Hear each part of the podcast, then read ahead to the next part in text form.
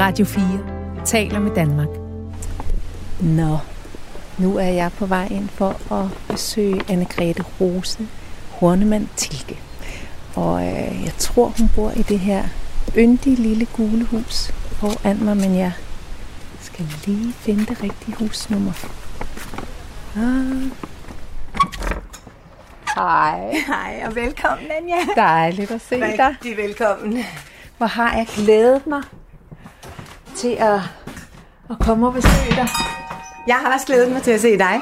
Det kan du stole på. Virkelig glædet mig til det.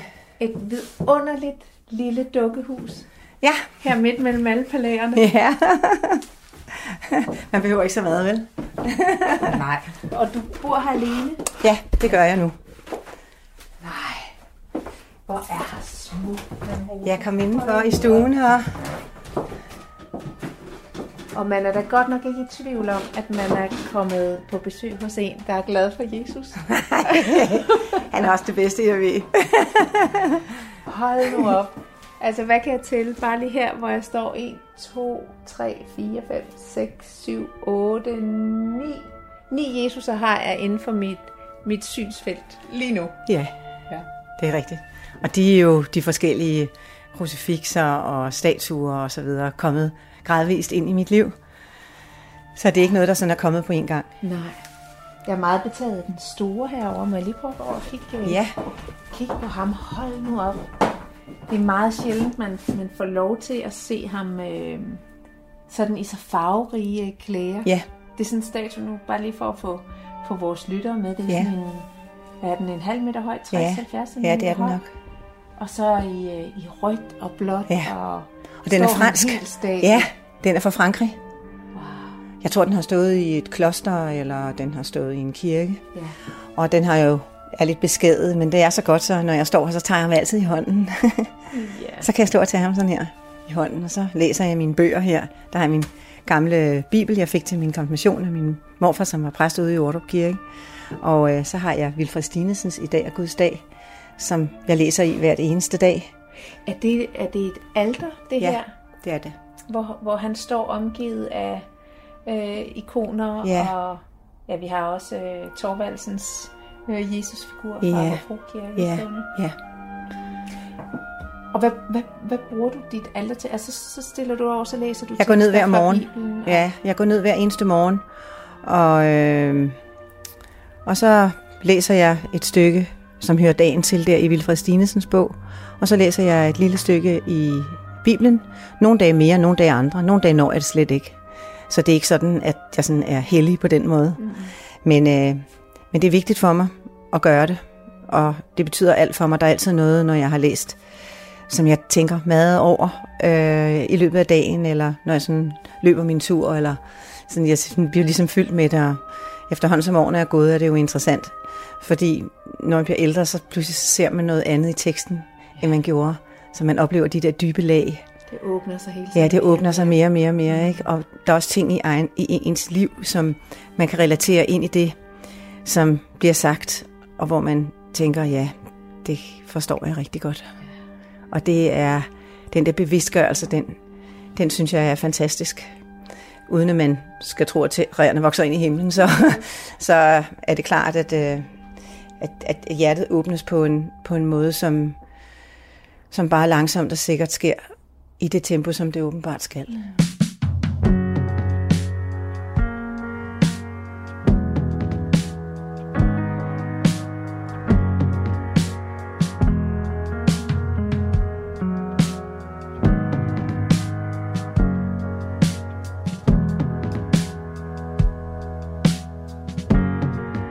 Mit navn er Anja Stensige. Som forfatter, foredragsholder, åndelig vejleder og som menneske er jeg inderligt optaget af vores forhold til Gud.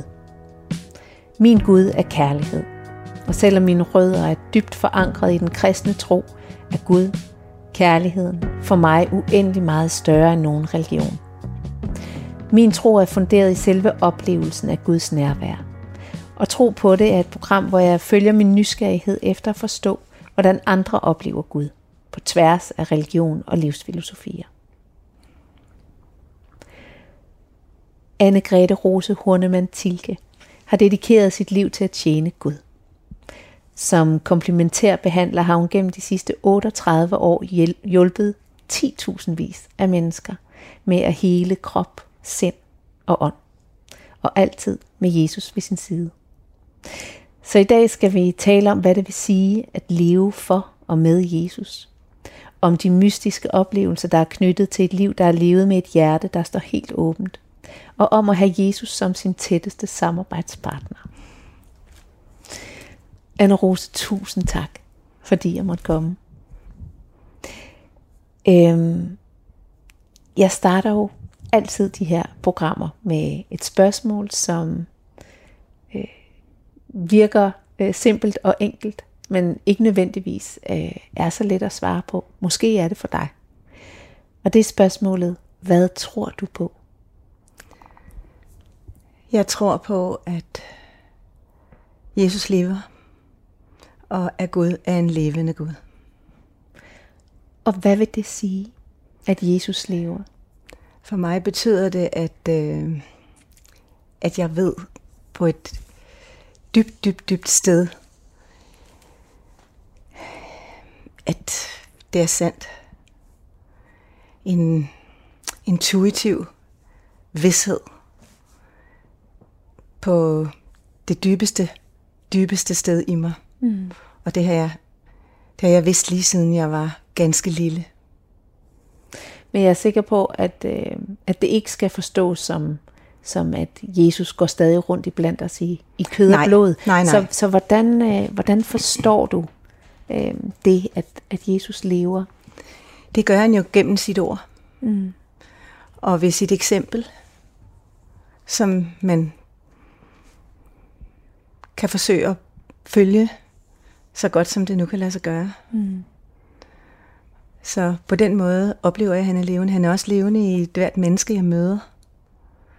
Så når jeg møder et menneske, for eksempel på min klinik eller andre steder, særligt på klinikken er det jo meget præsent, fordi der kommer et nyt menneske ind, som ikke kender mig, og som jeg heller ikke kender. Og at man ikke falder for det ydre, og lægger vægt på, hvordan folk ser ud, men hvad der ligesom stråler fra dem. Også selvom de er bedrøvet og syge, men hvad der ligesom kommer fra dem. Og at man hører deres stemme, og man ligesom kan få lov til at se bagved den maske, som vi mere eller mindre har alle sammen. Mm. Men at man kan være helt åben og kærlig, sådan så at jeg gennem årene har fået en stærk kærlighedsfølelse for alle mennesker, jeg møder. Yeah. Altså, de skal være usædvanlige, ubehagelige, ondskabsfulde, hvis jeg skal virkelig blive vred. Men jeg tror ikke engang mere, at jeg bliver vred. Jeg synes mere, det er forfærdeligt, at de har det sådan, så det er det, der kommer ud af dem. Og det genkender jeg jo fuldstændig for mig selv, eller fra mig selv. Jeg bruger nogle andre ord om det, tror jeg. Eller for mig handler det om, eller de ord, jeg bruger om det, er mere at kunne se et menneske fra sjæl til sjæl, at kunne genkende Gud i dem. Yeah. Så jeg synes jo, det er interessant, at du taler om at kunne se Jesus i dem. Yeah.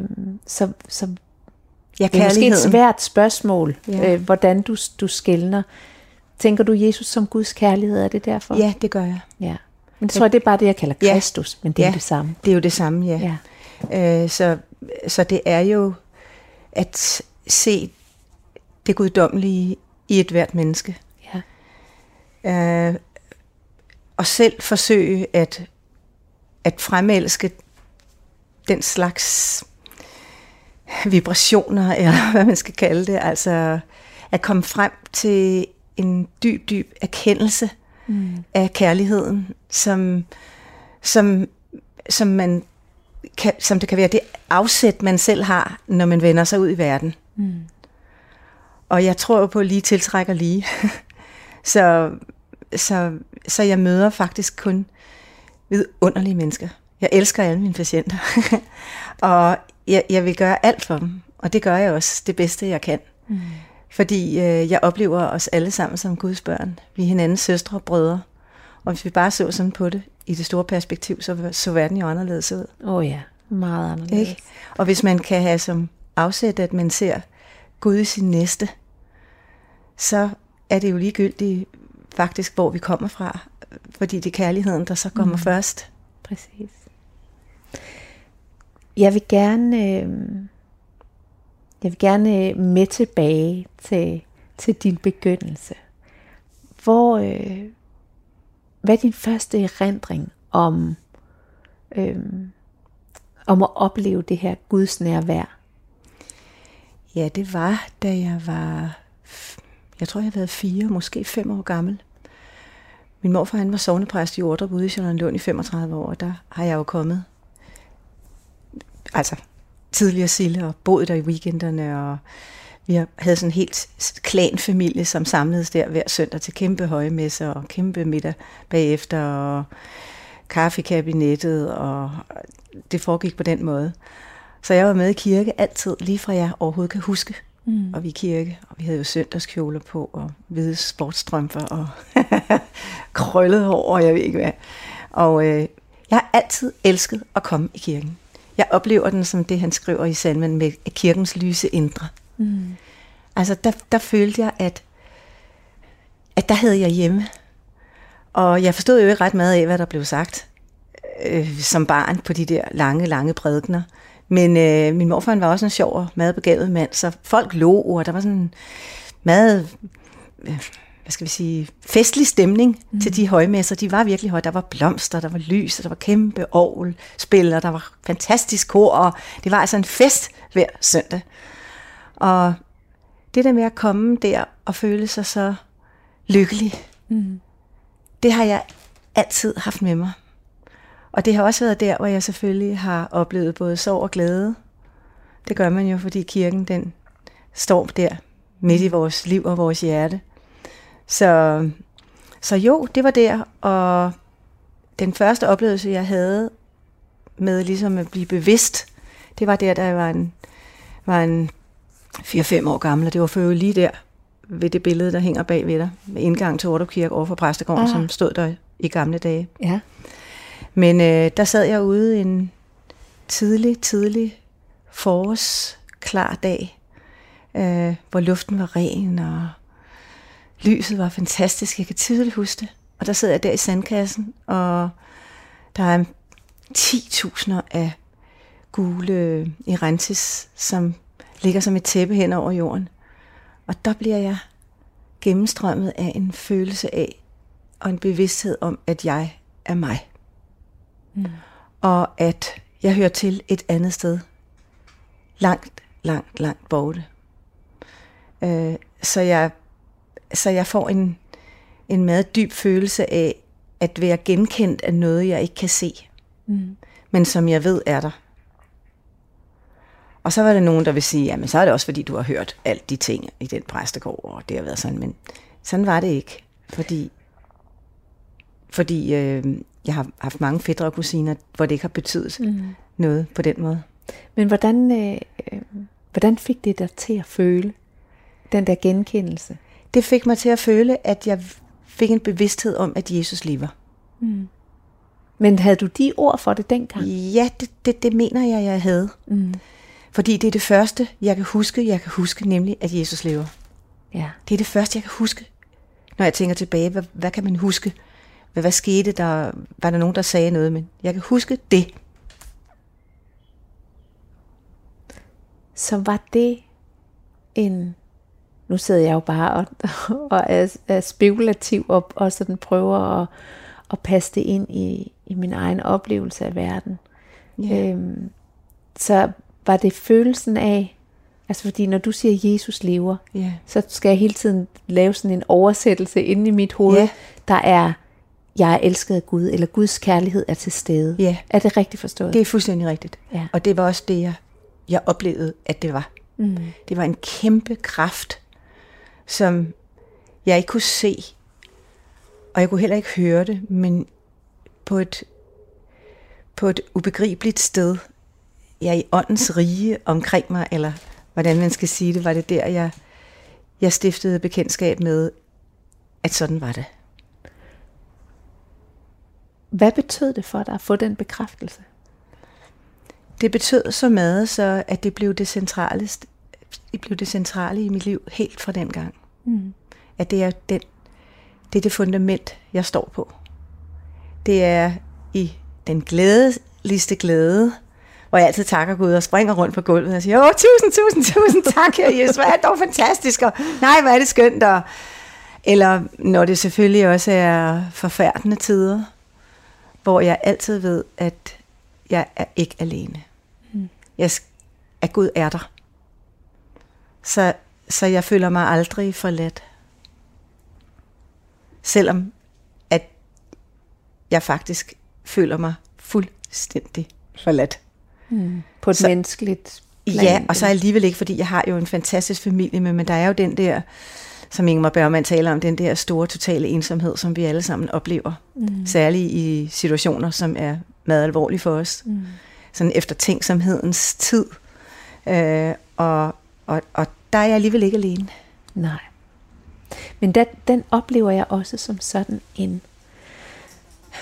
Det er jo den dobbelthed, der ligger i, at når vi har erkendt, ja, at Guds kærlighed altid er til stede, ja, så har vi både oplevelsen af aldrig at være alene, altid være holdt, altid at være elsket, ja, men i den samme erkendelse ligger også bevidstheden om, at vi er adskilt, ja, fra vores elskede, ja, at vi er adskilt fra Gud, ja, og så den længsel altid vil være til stede som sådan en lille sorg. Eller ja, og jeg tænker også, den der længsel, som du taler om, den har jeg også tænkt meget over og skrevet om også. For jeg tror, Gud har lagt den længsel i vores hjerte efter ham. Ja. Det er sådan, det er. Ja. Og det der med, at man på et dybt plan ved, hvor man hører hjemme, ja, hvor man haver hjemme, ja, det er jo et fantastisk sted at vide eksisterer, mm-hmm, og at man ligesom kan lægge sit hoved, ja, lægge hele sig selv ind i Guds barmhjertighed. Ja, ja, det spejler fuldstændig min oplevelse af, at længselen er et fundamentalt element, ja, i troen. Ja. Det er længselen, der driver troen frem, og ja, det er længselen, der udvider troen i os også. Ja. Sådan oplever jeg det. Ja, men det kan vi kun blive enige om. Du lytter til Tro på det, og mit navn er Anja Stensige, og jeg sidder her i det yndigste lille bondehus, omgivet af utallige Jesus-portrætter og statuetter sammen med Anne-Grethe Rose Hornemann Tilke til en samtale om at leve med Jesus. Jeg ved, at det her med, at du allerede fra meget tidligt havde oplevelsen af, eller har haft oplevelsen af, at troen har været fuldstændig central, også betød, at du faktisk drømte om at blive præst. Ja, altså jeg var jo faktisk tidligere end det. Der var jeg jo efter at høre til Folkekirken jo i Ordrup Kirke. Der, da jeg var sådan 15-16 år, der tænkte jeg faktisk på at blive nonne. Ja. Gå i kloster. Ja.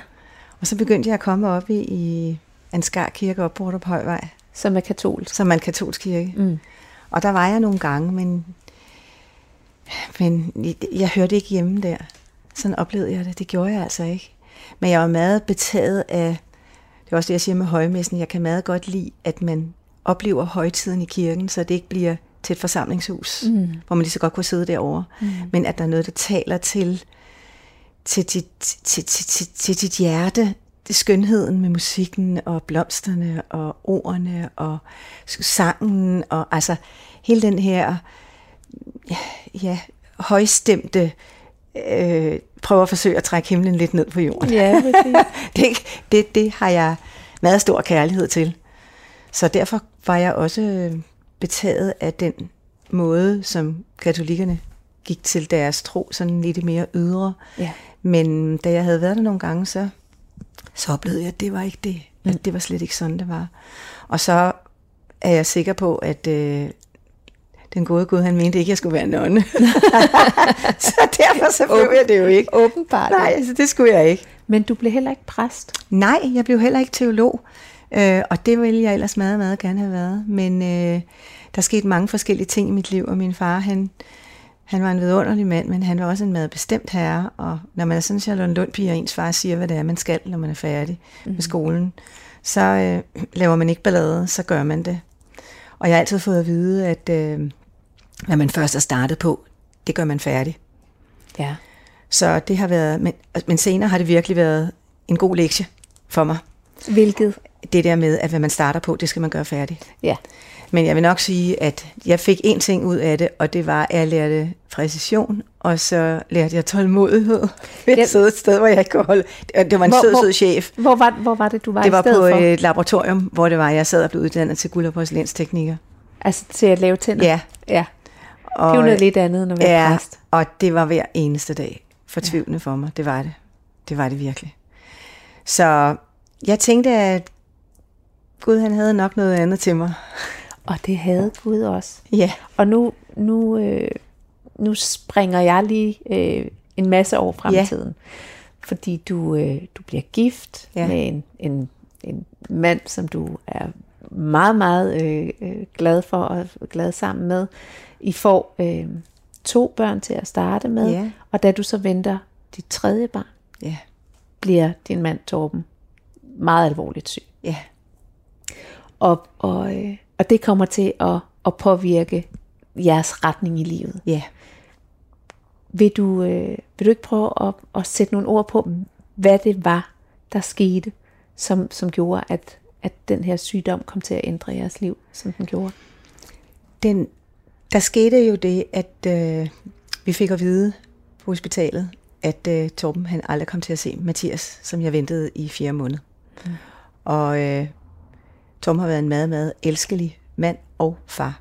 Så han var ikke bare sådan en, der kom og gik, men han havde et meget, meget tæt forhold til sine børn. Så det ville være en katastrofe, hvis det var, at de mistede deres far. Og derfor så svor jeg, da den meget, meget søde, følsomme læge, som var lige så fortvivlet over at sige det her ting til os, at det vil jeg prøve at forhindre. Jeg vil prøve at gøre alt, hvad jeg kunne for at hjælpe ham til at blive rask igen. Jeg ved ikke, jeg blev ramt af en kæmpe kraft. Mm. Altså, og så sagde jeg til Gud, nu må du hjælpe mig. Du må give mig visdom og indsigt og hjælpe mig, så jeg får vist vejen for, hvor jeg skal gå hen og hvad jeg skal gøre. Og jeg måtte sande, at det, som der står skrevet, nemlig med, at søg, og du skal finde, bank på, så skal der blive lukket op for dig, at det kom til at passe i den her historie. Og jeg begyndte jo at søge, og mødte jo mennesker, som jeg aldrig før ville have mødt, eller have kontaktet. Og så var jeg klar over, hvis det var, han sådan oplevede jeg det, at hvis han skulle overleve, så skulle han blive stærkere end sin sygdom. Og lægerne gjorde alt, hvad de kunne på hospitalet.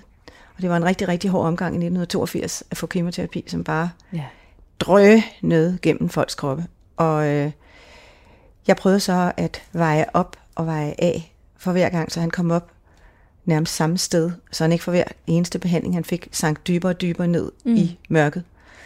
Så på alle mulige måder forsøgte jeg at styrke ham via kost og vitaminer og mineraler, og tale med ham og tale om hans barndom, og hvad der havde gjort, at han var blevet så ulykkelig og stresset, for det tror jeg også hænger sammen med det. Og alt det her var noget, du ikke havde indsigt i? Inden. Ja, det var alt sammen viden, du samlede, efter han blev syg. Ja, det var det. Og det åbnede sig jo. Fordi når man først begynder at søge, så lukker der sig jo en hel masse op. Mm. Og det var ikke noget med, at det var overladt til lægerne at gøre Torben rask. Det var selvfølgelig fantastisk, fordi han var nødt til at have den behandling. Mm. Men sideløbende var vi også nødt til, mens de forsøgte at fjerne symptomerne, at vi fjernede årsagen til, hvorfor han overhovedet kom derud, når han var så ung og stærk, som han i virkeligheden var. Mm-hmm. Så ved fælles hjælp, hvad det vil sige ved Guds hjælp og lidt håndkraft. Det er jo sådan, man skal have mirakler, ikke? Det sagde vores gamle læge, som var fuldstændig ufattelig fantastisk, som vi mødte under det forløb. Mm. Og synes, det var fantastisk, det vi havde sat i værk. Og han havde sagt, at han havde aldrig set noget lignende. Han havde aldrig set en helbredelse som det. Wow. I de 40 år, han havde været læge. Og for lige at gøre historien om selve forløbet komplet, ja, så ved jeg, at Torben jo også under sin sygdom havde, ja, en oplevelse, som blev skelsættende i forhold til, ja, det arbejde, I kom til at lave. Ja, det var det.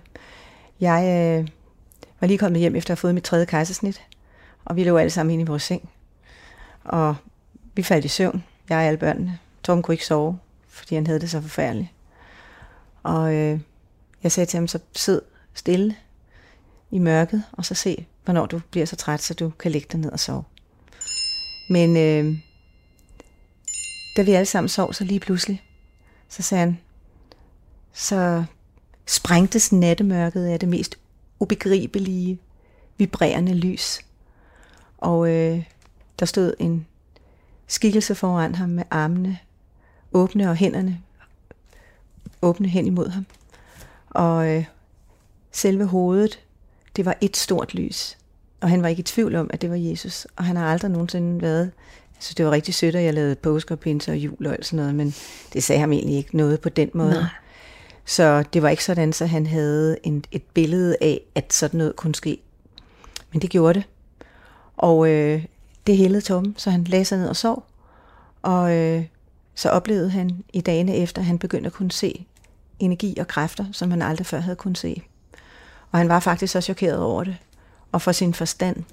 Så der gik 3 dage, før han fortalte mig, hvad det var, fordi han vidste ikke, hvad han skulle gøre med det. Nej.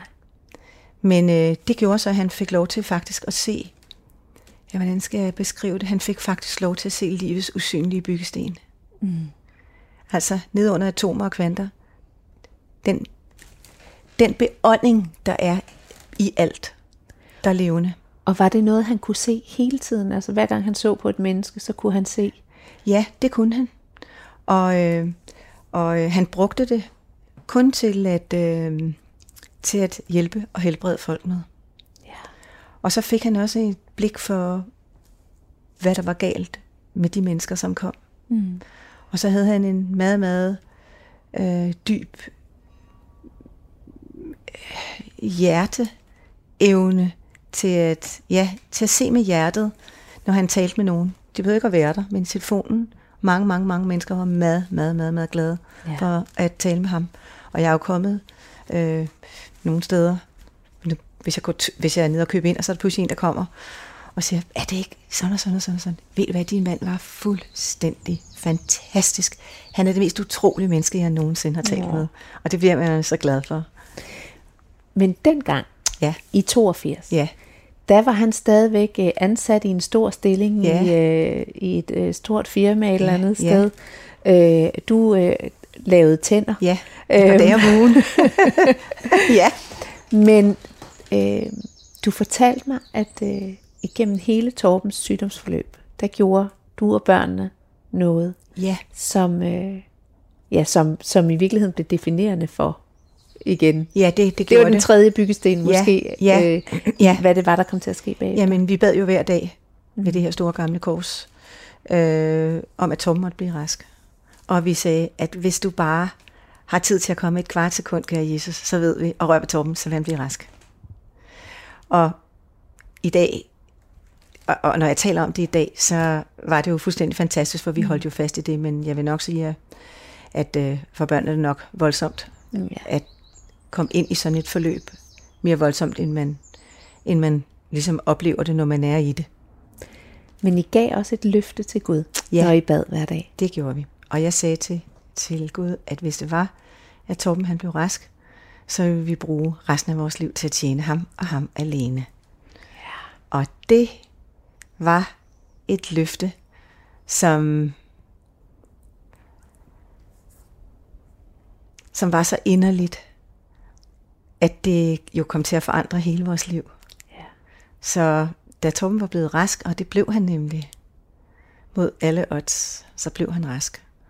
Og vi var klar over, at vi måtte jo sælge huset, og Torben sagde sit job op, og vi solgte og smed ud, hvad vi havde af overflødet, og flyttede ind i en lille lejlighed, som faktisk var en rigtig fin lejlighed.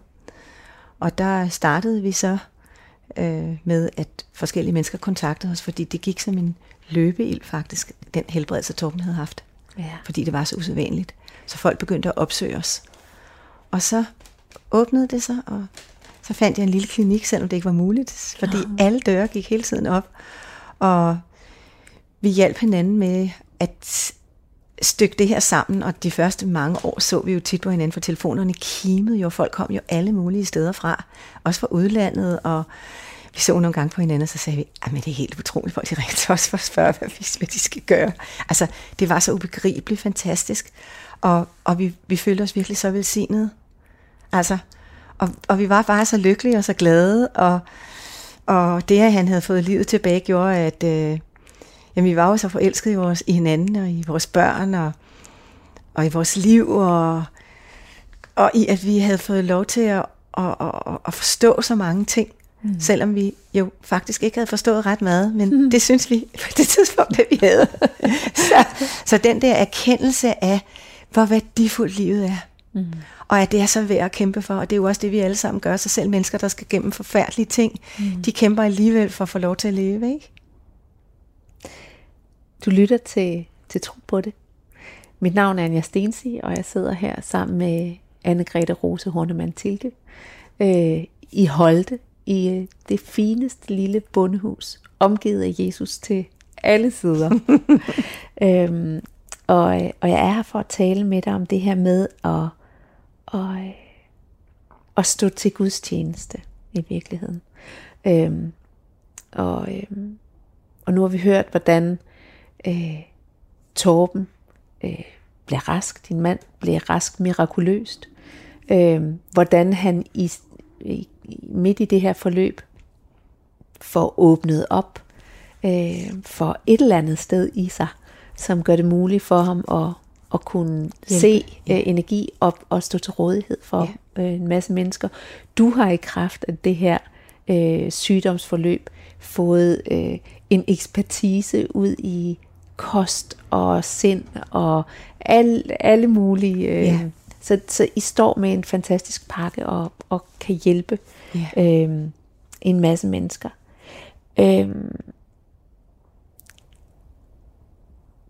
Du begynder på et tidspunkt selv at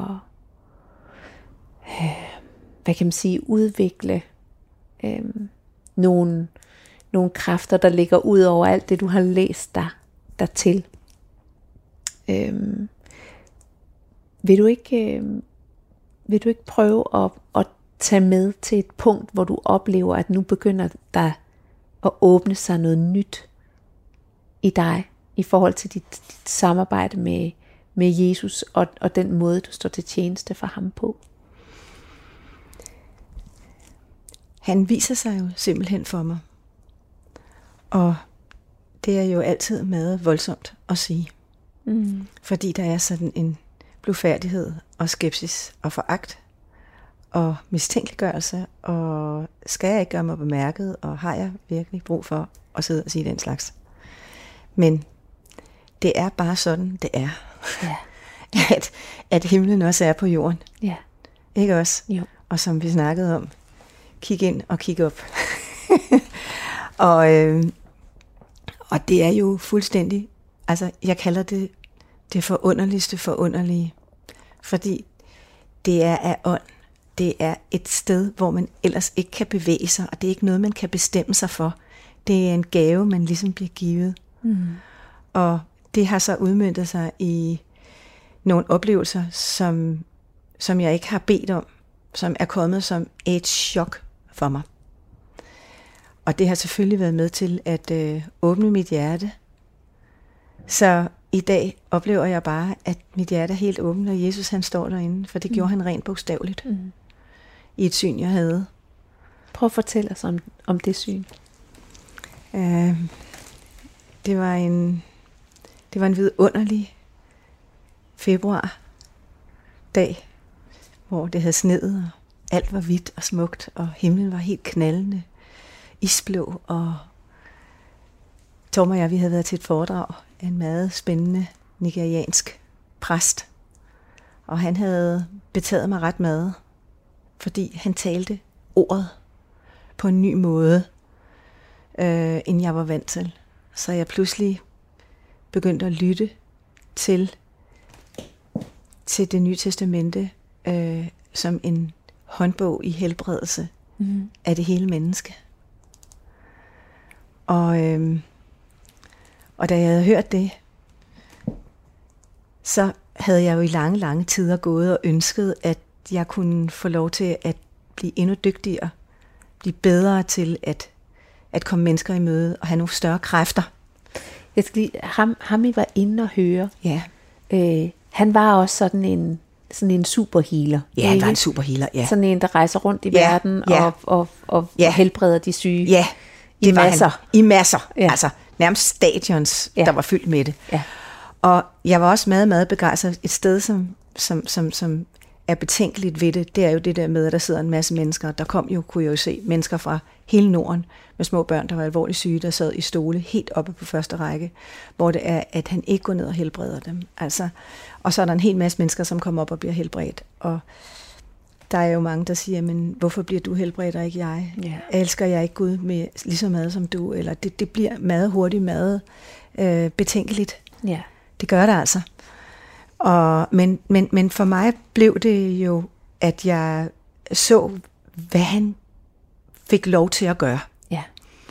Og derfor så sagde jeg til Gud, kære Gud, vil du ikke være sød og give mig større kræfter, så jeg kan gøre endnu mere.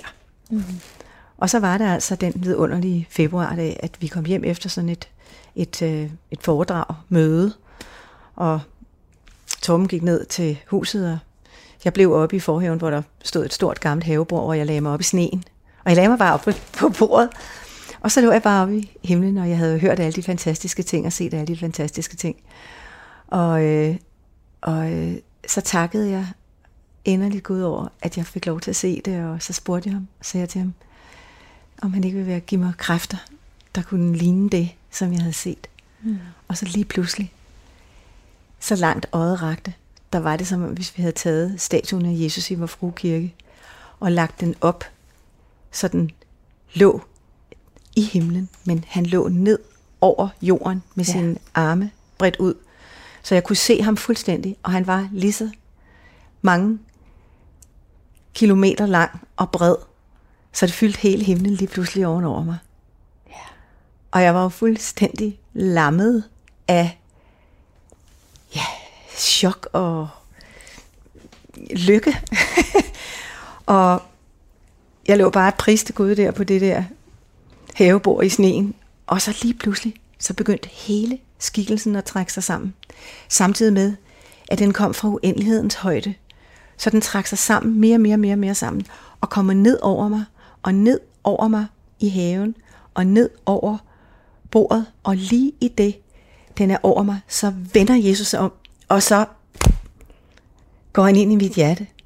Og der står han inde, ligesom i vor Frue Kirke, selvfølgelig bare i miniformat. Ja. Men der står han, og der tog han bolig inde i mit hjerte. Og der står han med sine arme i kærlighed og varmhjertighed og velkomst vendt ud mod alle de mennesker, jeg møder. Hvordan mærker du det, at han er der? Ved at jeg er blevet så frygtelig følsom. Ja. Altså, at der skal ingenting til, før det er, jeg er glæde eller medfølelse. Der brister mit hjerte, faktisk. Ja.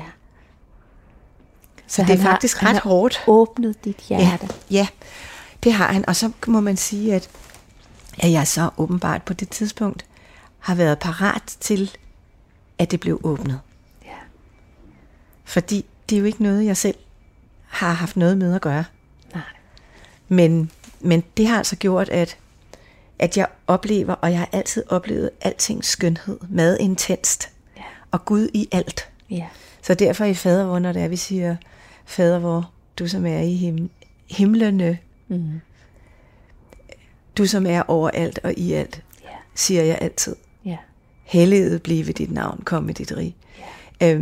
Så oplever jeg, at han er i alle ting, i blomster, i børn, i voksne, i den du møder, ja.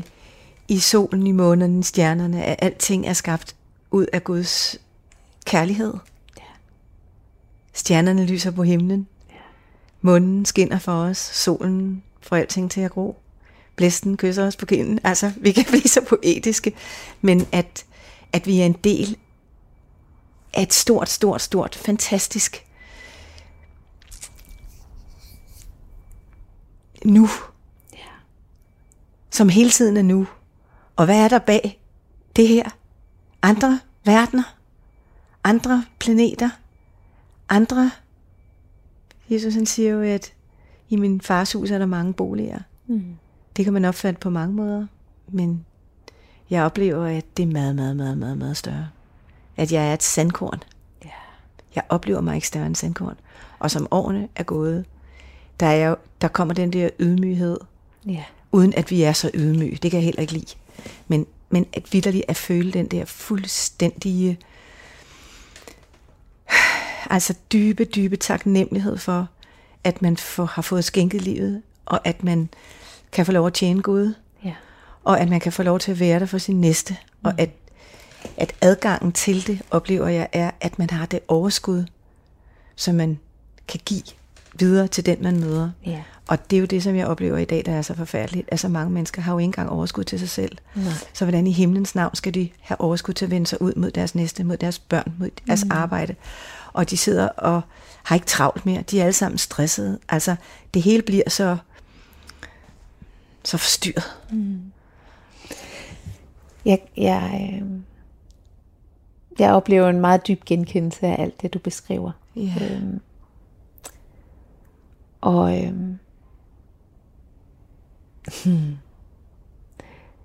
Der er noget, altså der er jo noget utroligt smukt i den dobbelthed, der ligger i at få åbnet sit hjerte på den måde, fordi jeg kender fuldstændig den følsomhed, fordi man mærker jo alting, når hjertet står åbent. Yeah. Men samtidig så har vi fået adgang, sådan oplever jeg det i hvert fald, fået adgang til den oplevelse af at være så tæt forbundet til Guds kærlighed, så den styrke, der ligger i det, og som bevæger sig indefra og ud, det gør, at jeg kan være med min følsomhed. Ja. Yeah. Det er to sider af den samme mønt, at jeg får, i det mit hjerte bliver åbent, får jeg både følsomheden, men også styrken til at være med min følsomhed. Ja. Yeah. Og være med verden. Ja. Yeah. Og så får jeg også lyst til at spørge dig, fordi det er jo lyst næsten ud af dine øjne, da du talte om det, om du også genkender, for jeg har haft en tilsvarende oplevelse af den her sammensmeltning med Kristus, hvor jeg efterfølgende havde den samme oplevelse som dig, og det jeg også oplevede, det var, at det var som om der var en tilstand, hvor jeg kunne se verden gennem Kristus øjne, og når jeg gjorde det, så var det som en dyb forelskelse i alt levende. Yeah. Det var sådan en erkendelse af, at da Jesus gik på jorden, var han forelsket i alt, der lever. Ja, og det var jo egentlig også det, jeg sagde til dig, da vi tog på sommerferie, de første sommer der, hvor Torben var blevet rask igen, at vi var forelskede. Vi var så forelskede i hinanden. Det har vi altid været, men der var vi altså tordende forelskede i hinanden. Og vi var så forelskede i vores vidunderlige tre små, smukke sønner. Ja. Vi var så forelskede i klitterne ved Vesterhavet, og den blå himmel, og det store view, og det store by, og vi var forelskede i lærkens sang, og vi var forelskede i de små blomster, og altså, det var en genopdagelse, ligesom når man får et barn, og de ser en lille blomst, og så ser man faktisk for første gang igen, rigtigt på en anemone. Ja. Altså, at tingene træder pludselig frem. Præcis. På en måde, så man pludselig ser, virkelig for øje på det særegne skønhed. Og det er rigtigt, den der skønhed, der er forbundet med, at virkelig i dybet elske sin næste. Ja. Altså virkelig. Jeg kommer også nogle gange til at sige det til patienten, at ved du hvad, jeg elsker dig virkelig så højt. Og så tænker jeg også, gud nej, man skal nok passe på, om jeg siger. Men det er jo også fordi, altså, du må ikke misforstå det, fordi det er ikke på den måde. Men jeg kan da sagtens, det har jeg oplevet nogle få gange, at jeg faktisk har lagt mig på knæ og sagt, nu skal du bare høre. Ja. Altså, eller at man kan, at der er jo mange, mange mennesker, som jeg jo møder, som er i en stor krise. Ikke alle sammen, for der kommer en masse mennesker for profylakse, men for dem, der er rigtig syge, at kunne fortælle dem, fordi de er søgende og åbne, når de først begynder at blive angste og magtesløse for, hvad der skal ske. Og så kan jeg fortælle dem om, at de ikke behøver at være bange, at Jesus lever, og at livet fortsætter i livet efter livet, for jeg har fået lov til at se det. Ja. Og at de ikke kan være bange, og dem, der er gået forud, de vil være der, og de vil blive modtaget af Guds, og omfavnet af Gud, når de kommer. Ligesom den fortabte søn, der kommer hjem med alt det her, vi har oplevet af ting, vi burde have gjort på en anden måde, og den skyld, vi måske føler, eller som vi føler, at der møder vi en barmhjertig, kærlighedsfyldt far, som tager sit barn, der jo i det øjeblik, hvor man erkender det, er i fortrydelse. Ikke? Ja. Som vitterlig står der med barmhjertighedens kærlighedsfyldte favn åben for at modtage det barn, der nu vender hjem. Yeah. Altså, det er jo fuldstændig fantastisk at kunne få lov til, og det har virkelig, virkelig givet mange mennesker trøst. Du lytter til Tro på det, hvis du lige er kommet til. Mit navn er Anja Stensige, og jeg sidder i Anne-Grethe Rose Hornemann Tilkes vidunderlige stue i Holte, med solen stående ind ad vinduerne, der lige kan lyse nogle af de utrolig mange Jesus-billeder og statuer op. Og sidder her til en samtale om at leve for og med Jesus. Vi to har det til fælles.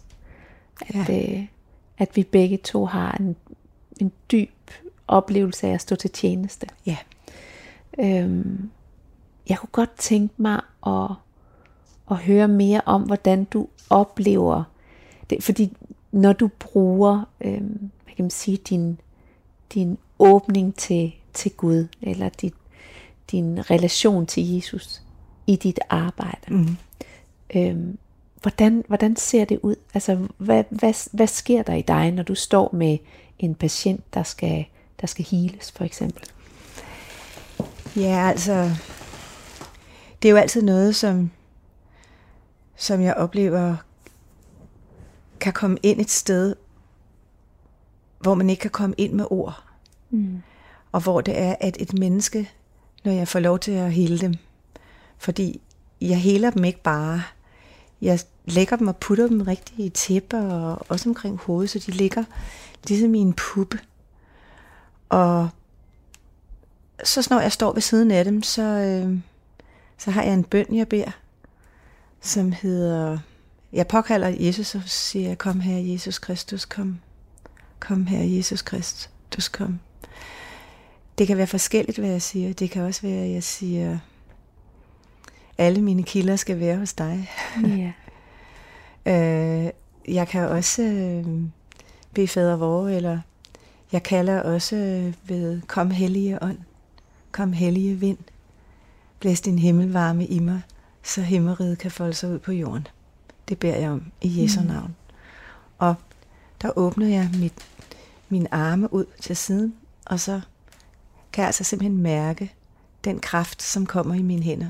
Og det er ikke nødvendigvis varme. Mine hænder kan også være iskolde. Det er ingen betydning.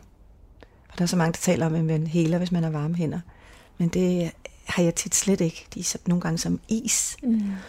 Og så strømmer den her kraft jo ned i mig, og jeg ligesom kan mærke, og så kan jeg mærke den kraft. Altså i det øjeblik, Helligånden, jeg påkalder den Helligånd, så kommer den. Mm. Jeg kan mærke det lige med det samme. Og jeg kan ikke forklare, hvordan jeg mærker det. Det er bare en vibration, eller en bare, men det er Helligånden. Og så holder jeg mine hænder ind over det menneske, der ligger. Og så må der ske det, der sker. Jeg bruger også strygninger, fordi der er mange mennesker, bliver slet ikke rørt. Mm. Så, og ligesom sådan nogle, som man ærer et lille barn. Mm. Så de også kroppen, celler og organer, sådan så at kroppen kan falde til ro, for at komme ned det sted, som jeg i mit eget indre kalder den paradisiske tilstand, som vi oprindeligt kommer fra, men som vi fjerner os fra ved alt det, vi oplever, og den stress og den vibration, vi får. Mm. Så at kunne vende tilbage til en stilhed på det dybeste celleplan. Og det er den, jeg får lov til at hjælpe dem ned til. Så laver jeg flere forskellige ting, og det er aldrig det samme. Nej. Jeg giver dem også grounding ved at holde dem under fødderne og gøre nogle bestemte ting, sådan så at man kan få lov til at opleve, at man går rundt med fødderne på jorden og med hovedet i himlen, og at kræfterne mødes i hjertet. Det er meget interessant. Altså det er jo, jeg bliver jo altid forundret, næsten uanset hvem jeg taler med, om hvor mange fællestræk der er, uanset hvor tæt man sådan trosmæssigt er på hinanden på overfladen. Ja. Og det er, jeg har kæmpet meget med det her med at definere, hvad er det jeg er, hvad er det jeg gør, hvad er det jeg tilbyder, fordi jeg har ikke et certifikat på væggene, og jeg er ikke, jeg har ikke et system eller noget jeg kan læne mig ind i, så hvad er det jeg er? Og det tætteste jeg er kommet på et svar, det er at jeg er en påmindelse. Ja. Yeah. Og det er præcis det jeg hører, yeah, at du også er, eller det du gør, det er det der er, yeah, er kernen i det du gør med de mennesker der ligger på din briks, yeah, at du minder dem om, yeah,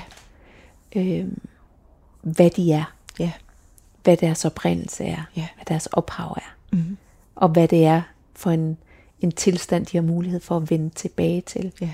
Det sted i dem, der altid er til rådighed og altid lever, som de har adgang til. Og det er nemlig meget, meget vigtigt, fordi mange, mange mennesker kommer og taler om, at de aldrig har følt sig ønsket. Yeah. De har altid følt sig overset. Og de har lavt selvværd. Og de faktisk har været ulykkelige og følt sig mobbede. Det er ufattelig mange mennesker, der går rundt med sådan nogle følelser af ikke at være god nok. Ja. Og der gør jeg med det samme det, jeg fortæller dem, at du er jo Guds datter, eller du er jo Guds søn, der er sendt herned. Og du er jo for at leve kærligheden, og for at vidne om, at Gud er en levende Gud, og vi skal leve den kærlighed, som er. Og du selvfølgelig er elsket fra begyndelsen, for ellers har du slet ikke eksisteret. Nej. Du har været elsket som en tanke længe før. Ja, før livet eksisterede, er jeg sikker på, i Guds bevidsthed. Mm. Så du må aldrig tænke, at du ikke er elsket eller ønsket, fordi du har været ønsket fra Guds side, helt fra begyndelsen. Ja. Så er det så spørgsmålet om, hvor vi kommer ned. Og der må vi jo hver især gennemleve det sted, vi nu engang er havnet. Men opleve, og det er virkelig vigtigt for mig at sige, at alle, medmindre man er syg i skallen, så gør man jo det bedste, man kan. Der er bare det ved det. Hvis man ikke har noget at give til sig selv, hvordan skulle man så kunne give det til sine børn? Hvordan skulle man så kunne give det videre? Så det er jo ikke, jeg tror vitterligt, selvfølgelig er der nogen, der er formørket, men når man ikke føler, man har fået, hvad man skulle have, så tror jeg ikke, det er bevidst ondskab. Jeg tror, det er... Nej, det tror jeg heller ikke, det er. Og det der med, at man kan få dem til at føle den der dybe kærlighed, som man jo har et sted, når man kommer ned under alt det, der er sket. Ja. I hvert fald i de aller fleste tilfælde. Og ingen virkelig forsætligt, har gjort noget ondt. Og at man kan sige, man har i hvert fald set, hvordan det ikke skulle være. Mm. Så man behøver ikke at tage det med. Man kan sige, som der bliver sagt i Det Gamle Testamente, der hvor Gud han bliver så træt af alle dem i Sodom og Gomorra, så han siger, nu brænder hele byen af, og så siger han til de gode, der er tilbage, de få gode, der er skynd jer smut, fordi nu ryger det hele. Og så stormer de ud over ørkensandet, og så siger han jo ned over dem, at de ikke må vende sig om, for så bliver de til salgstøtter. Mm. Sådan i metafysisk forståelse. Og der er det jo, hun vender sig om og bliver til en salgstøtte. Og det gør vi jo hver gang, vi vender os om i vores liv og ser på det, som har været forfærdeligt. At man kan bestemme sig for i en erkendelse af, at man aldrig kan komme videre i sit liv, hvis man hele tiden i sin tanke er i fortiden, så man slipper ind i nuet. Mm. Så hvordan skulle man få et andet liv, hvis man ikke kan velsigne den fortid? Og virkelig gøre det til en handling, at man bestemmer sig for, at nu vil jeg altså prøve, i stedet for at sige, nu bliver jeg stående ude i mørket, men nu går jeg ind, hvor solen skinner. Ja. Altså, at man foretager den handling, og man tager det skridt ind i nuet, og ind i lyset. Og sikke en gave, at kunne assistere mennesker på den rejse. Fordi det er ikke sikkert, at det kan lykkes. Fordi der er nogen, der er så fortvivlede, og så formørkede, og så vrede, og så svigtede, så det kan være svært.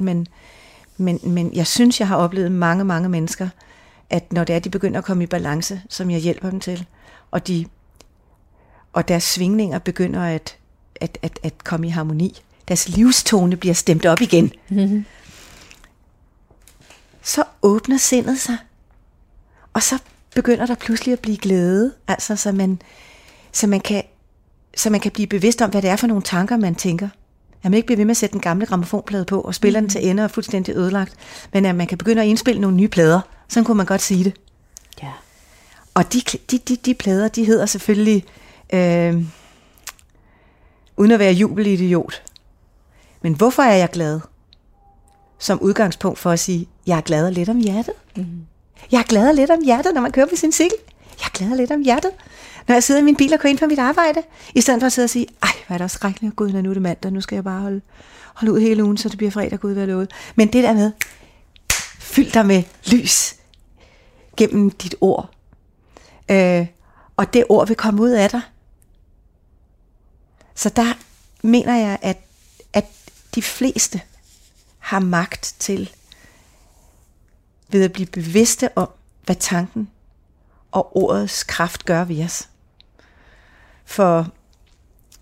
For kineserne taler jo også om, at tungen er det skarpeste sværd. Og Jesus taler jo kun om ordet. Mm. Vi er ved at være ved vejs ende. Det er stadig tro på, du lytter til. Mit navn er Anja Stensige, og jeg sidder her med Anne-Grethe Rose Hornemann Tilke, og vi skal til at have sluttet af. Jeg slutter jo gerne af med en bøn. Og nu har jeg ligesom fået bekræftet godt og grundigt gennem hele den her samtale, at bøn spiller en vigtig rolle i dit liv. Så har du lyst til at bede med mig? Ja, det vil jeg gerne. Og så vil jeg jo blive ekstra glad, hvis du har lyst til at være den, der leder bønnen. Har du det? Det vil jeg gerne prøve. Ja? Ja. Jamen, værsgo. Lad os bede sammen. Lad os bede sammen. Hellige, hellige Gud, du som var, som er og som kommer. En sand treenig Gud, højlovet fra begyndelsen, nu og i al evighed. Amen. Vi beder dig, giv os et rent hjerte, at vi må se dig. Et ydmygt hjerte, at vi må høre dig. Et kærlighedens hjerte, at vi må tjene dig. Og et troens hjerte, at vi må forblive i dig. Det beder vi om i Jesu navn. Amen. Amen. Tusind tak. Det er mig, der siger tak. Tusind tak, fordi du ville stille op til den her samtale. Det vil jeg rigtig gerne. Det har været en dejlig time. Og nu ringer verden også på. Ja. Og til dig, der lytter med derude, have en velsignet dag. Ja, det ønsker vi.